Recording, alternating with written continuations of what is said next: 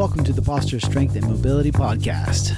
I'm Isaac Osborne, and I'm here to share with you tips, tricks, hacks, interesting musings, and much more in short, digestible episodes. To learn more about how you can improve your posture strength and mobility, check out the show notes for links. Onward with the show.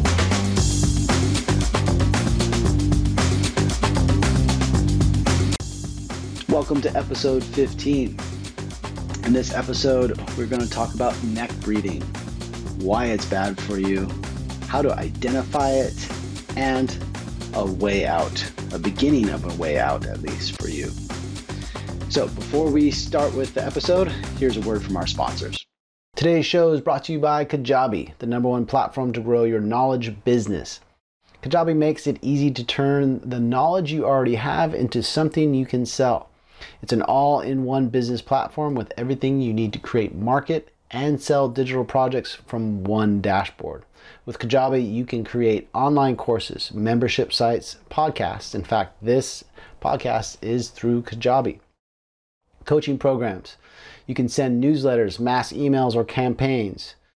Build websites or specific landing pages, and much more. They also have great analytics, mobile options for your content, and video hosting with 24 7 support, virtual meetups, trainings, and a help center. There is always support for you to grow. I've used WordPress and other website builders, and I have yet to come across anything that is easier to run my business on than Kajabi. I've been using them for over a year now, and I'm super stoked. Check the show notes for a link to Kajabi and sign up for their free 14 day trial. Our other sponsor today is ButcherBox. I have been eating mostly a paleo diet for the last 20 plus years. Quality meat can be hard to find, especially grass fed, grass finished beef. I get mine from ButcherBox. What is ButcherBox? They send you high quality, humanely raised meat and wild seafood every month. They source their meat and seafood from partners with the highest standards for quality.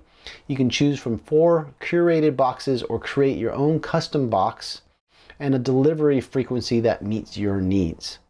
Your order ships for free, frozen for freshness, and packed in an eco friendly box. If you use the link in the show notes and sign up, you will get free bacon for life of your subscription and $30 off your first order. Check out the show notes for the link. Now, onward to the show. Neck breathing. So, what does it look like and why is it dangerous? First of all, I have a video playing here that I want to show you, and this is to illustrate what neck breathing looks like, and so you can potentially identify it in yourself. All right, so th- this woman here is she's neck breathing as she's this video is looping, so each time it loops through, she's just taking one breath. Now, for her, you can see that let's pause this for just a second. And we can see is that her rib cage actually has shrunk down or compressed in the front. She has a forward head posture, and she has what's called a dowager's hump on the back. It's a, it's basically where uh, the first ribs drop and the spine ends up uh, rounding more at the top of the spine, at the thoracic spine, right where it meets the neck. And her upper back is rounded. Now, when she takes a breath, what I want you to pay attention to, and those for you listening, is what's happening is on the front of her neck, you can see the muscles contract. And they contract considerably, and she's taking a deep breath. So when she contracts deeply, those front muscles contract. These muscles are what's called the scalenes, and they're small muscles that attach from your neck to the first and second ribs. Now, why this is important is because these muscles are respiratory muscles. However, these respiratory muscles are secondary respiration, meaning that when you're breathing, your primary respiration comes from your respiratory diaphragm, which lies in, if you palpate your rib cage, you, you move down to that area where the solar plexus are. That's where, and that's right above the navel, just below where the ribs stop. And that area is where the respiratory diaphragm lives. And the respiratory diaphragm is a very large muscle and it's much more responsible for breathing because it's your primary respiration muscle. It's your primary respiration muscle for many reasons. One of the main reasons is that it fills more of the bottom of the lung. So, for instance, this in this case with this woman who is a neck breather, she is only typically getting about one third of her lungs full. So the, it's and it's only the top third. Whereas the blood in the lungs, because what happens is when you breathe, you inhale, oxygen comes into the lungs, and then it transfers over from the lungs into the bloodstream. So you want as much oxygen to transfer over in the bloodstream as you possibly can. However, the problem here is when you're a neck breather, you only get that top third. And that top third has the least amount of blood flow in the lungs than anywhere else. The lower two thirds of the lungs has the most blood flow in it. So if you're only breathing with the neck or mostly with the neck, you're a very shallow breather. So that means you're not getting enough oxygen into your blood because you're a shallow breather. Whereas if you use the respiratory diaphragm, the respiratory diaphragm, when it contracts, you're filling the lower two thirds of the lungs where most of the blood pools. So that means you're getting more oxygen into your blood as you breathe with the respiratory diaphragm. So that's a physiological effect. The biomechanical effect of neck breathing the problem with neck breathing is that when you constantly contract those muscles, the scalenes, and in this case, you can see in the video, and for those of you listening, you're gonna have to take my word for it, is her head is is is being pulled forward. Now it's constantly being pulled forward because these muscles are dragging that neck forward. Now, how do you change this? Because the question is like, well, if we look at the rest of her rib cage, her rib cage isn't really in the right position to be able to be breathing properly with the respiratory diaphragm. I'm saying this because when the rib cage collapses down or the rib cage compresses, you don't allow room for rib cage movement to properly happen. So what ends up happening is you you breathe a lot less with the respiratory diaphragm. You're only getting really really tiny movements, if at all. Then you're breathing with the scalenes. It's bringing the head forward and compressing the neck. It's bringing the, the neck into too far into extension. Now, this can aggravate nerves because you have a lot of nerves that come out of your neck. You have blood flow that comes out of your, your neck. You have arteries and, and veins that come out of your neck and into the arms and then you know back. So you also have uh, nerves that come out of your neck underneath the clavicle down the arm. So it can aggravate those because those nerves and arteries and veins innervate through the scalene muscles. And so if the scalene muscles are constantly short and tight, then you're potentially pinching on those uh, the arterial flow, the venous return, and the nerve conduction of those of those areas. So that's that's a major issue. And those are the main issues that are going to happen with neck breathing. So now this brings up the question how do you identify if you're a neck breather? Number one, the base of the neck contraction with deep breath on either side. Okay, so this area, this right where right behind your clav- your clavicle or your collarbone in your neck, this is where your scalenes live. So if you actually kind of cross your hands, I'm placing my right hand on the front side of my neck, on the left front side of my neck, and then I'm placing my hand on the my left hand on the right side front of side front of the neck. So it's more forward. I'm not on my Adam's apple, I'm to the side of the neck. Now, if you breathe and you feel these muscles, if you take a deep breath, and, and I'm going to do it right here. I'm going to, you can see these muscles pop out on me. If you take a deep breath and you feel those muscles pop out, the chances of you being a neck breather are pretty high. Now, the second area that we want to look at is you might notice when you do that is maybe one side actually contracts more than the other side. And this is very common. I'm trying to do it here. I'm kind of re- relax one side and I'm going to contract one side as I breathe. And, and on, in this case, and for those of you listening, that my left side of my neck contracted more than my right side of, my, uh, side of my neck. And this is really, really dangerous in a lot of ways because then it adds a torque and compression to the neck that's greater if both sides are doing it. You get that rotation in there, and then you can cause uh, more pinching on nerves, arteries, and veins. And you can even get more compression and twist into the vertebra themselves, the discs of the vertebra, and the ligamentation of the vertebra. Now, the other thing that you might want to notice, you go ahead and stand in uh, sideways or 45 degrees from a mirror. And then as you inhale, do you notice is if your rib cage pushes forward? So you might be pushing your rib cage forward as you take a deep inhale. So I'm going to uh, go sideways from the camera here. And if I do this, I'm breathing with my neck and I'm pushing my rib cage forward. This is another clue to your possible neck breather because of when you're pushing that rib cage forward, you're actually contracting more of those scalenes and you're not allowing enough movement in the rib cage to expand and breathe into your back. So breathing should be 360 degrees. You should you should feel the respiratory diaphragm contract in the front, you should feel it contract in the sides and in the back. The third way to identify this is that when you take a deep breath, does your head go forward? I'm going to play this video again, and you can notice that each time that she breathes, you get a little bit of forward movement. Her head kind of like it's as if she's doing like a little bit of a nod, as if saying yes, and her head that means her head is compressing and it's being pushed forward as she breathes. So you're compressing not only the vertebra, but you're compressing where the the neck bones, the the cervical spine meets the head, the occiput, and if that's compressing even more and shifting forward, then you're you're potentially putting uh, compression on more nerves back there, and specifically uh, the vagus nerve, which is a, a nerve that helps regulate your digestion and your organs. So these are all potential things that can be happening when you're neck breathing and you're breathing incorrectly with the neck. Now, there is when there is some degree of contraction in these muscles when you breathe properly with respiratory diaphragm, depending on how much you inhale. So if it's a very large inhale, it's okay to have that contracting.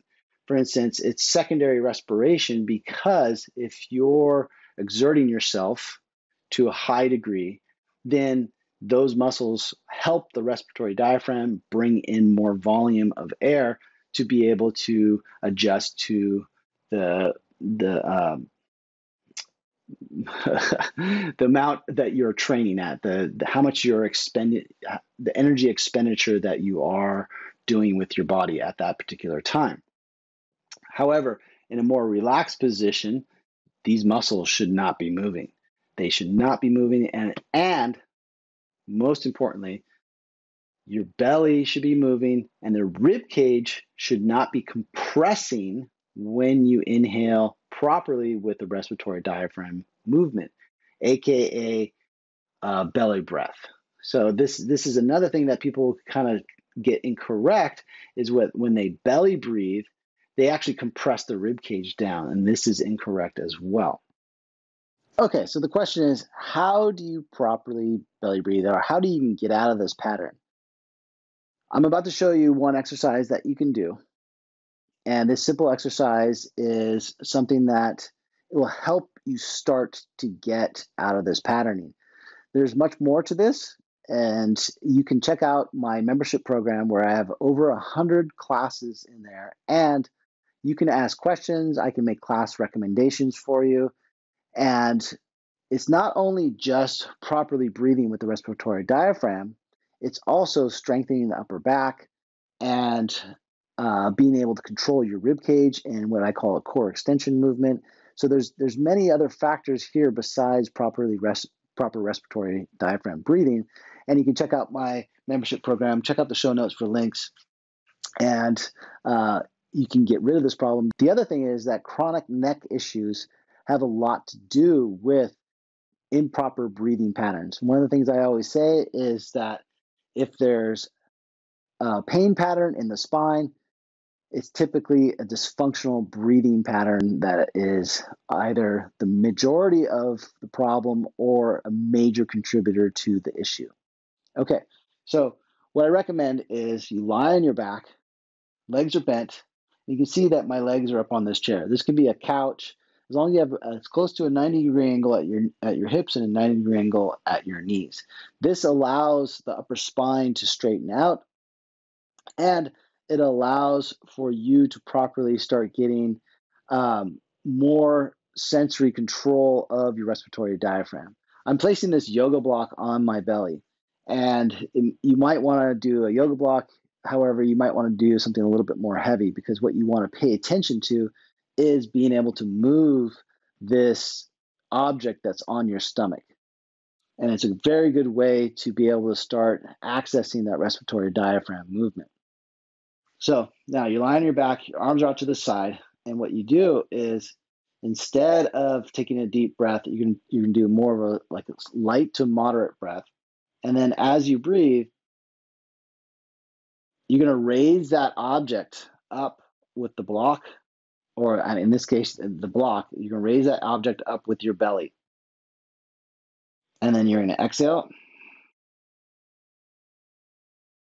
and slowly release it.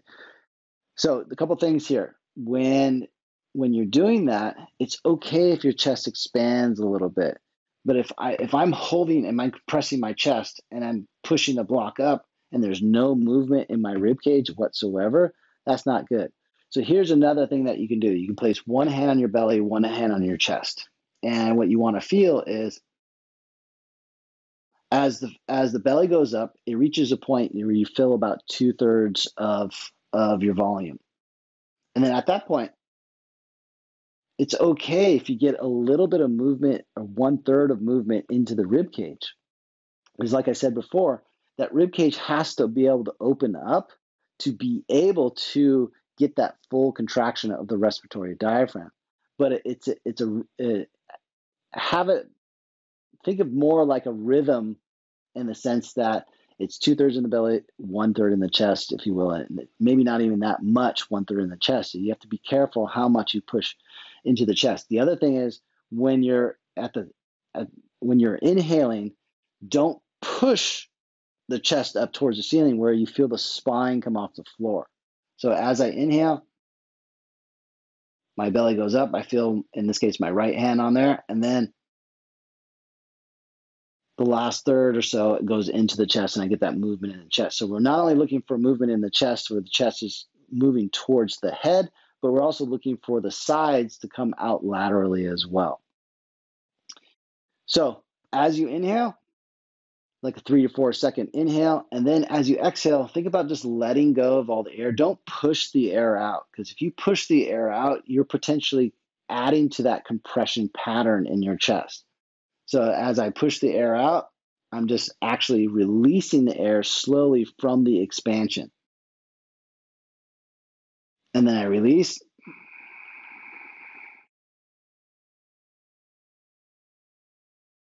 And then I count on that release 1,000, 2,000, all the way to 6,000.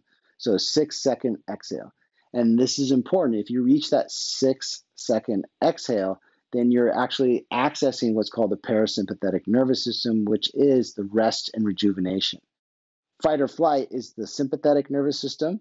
So if your body's caught in fight or flight, more than likely it is if you're a neck breather because you're not getting enough air, you're not getting enough oxygen, and that that constant short, tiny, shallow breathing can put your can put your nervous system to more of a state of fight or flight and you want to get into what's the opposite of the fight or flight, which is the parasympathetic and rest and renew. Muscles have a really hard time relaxing in a fight or flight state. In fact, they, they can't really relax at all. So you lay here for about three to five minutes and you focus on the breathing. You focus on the belly, two thirds of the belly, little movement in the chest, and then on the exhale, six second exhale, you're letting go of that movement. So either hands, uh, one on the belly, one on the chest, or you have a block or something that is decently heavy on your stomach. One more thing for you to troubleshoot, and if you're having a really hard time accessing that, try exhaling first and then letting go of that exhale and letting your belly rise off the exhale. Sometimes it's easier to engage respiratory diaphragm movement off of an exhale rather than trying to fill up a big amount and then exhaling and fill up again. So you can start the start the movement pattern with an exhale and then you relax the exhale and then you inhale and you'll feel the respiratory diaphragm contract and your and your belly move. All right. That's today's podcast. Don't forget to check out the links in the show notes for the membership program, integrator, and a bunch of other things I have on my website for to help you get out of these pain patterns. Let me know if you have any questions in the comments, and I'll see you in the next episode. Thank you for joining me for this episode. If you liked it, please subscribe and leave a positive review so others may find it and get help too. Check out the show notes for links on how to win a mini integrator massage gun, posture strength and mobility classes that focus on corrective exercises, or self myofascial release protocols for neck pain, back pain, knee pain, plantar fasciitis, and much more with my massage gun, the Integrator. Until next time, keep exploring your body and stay curious.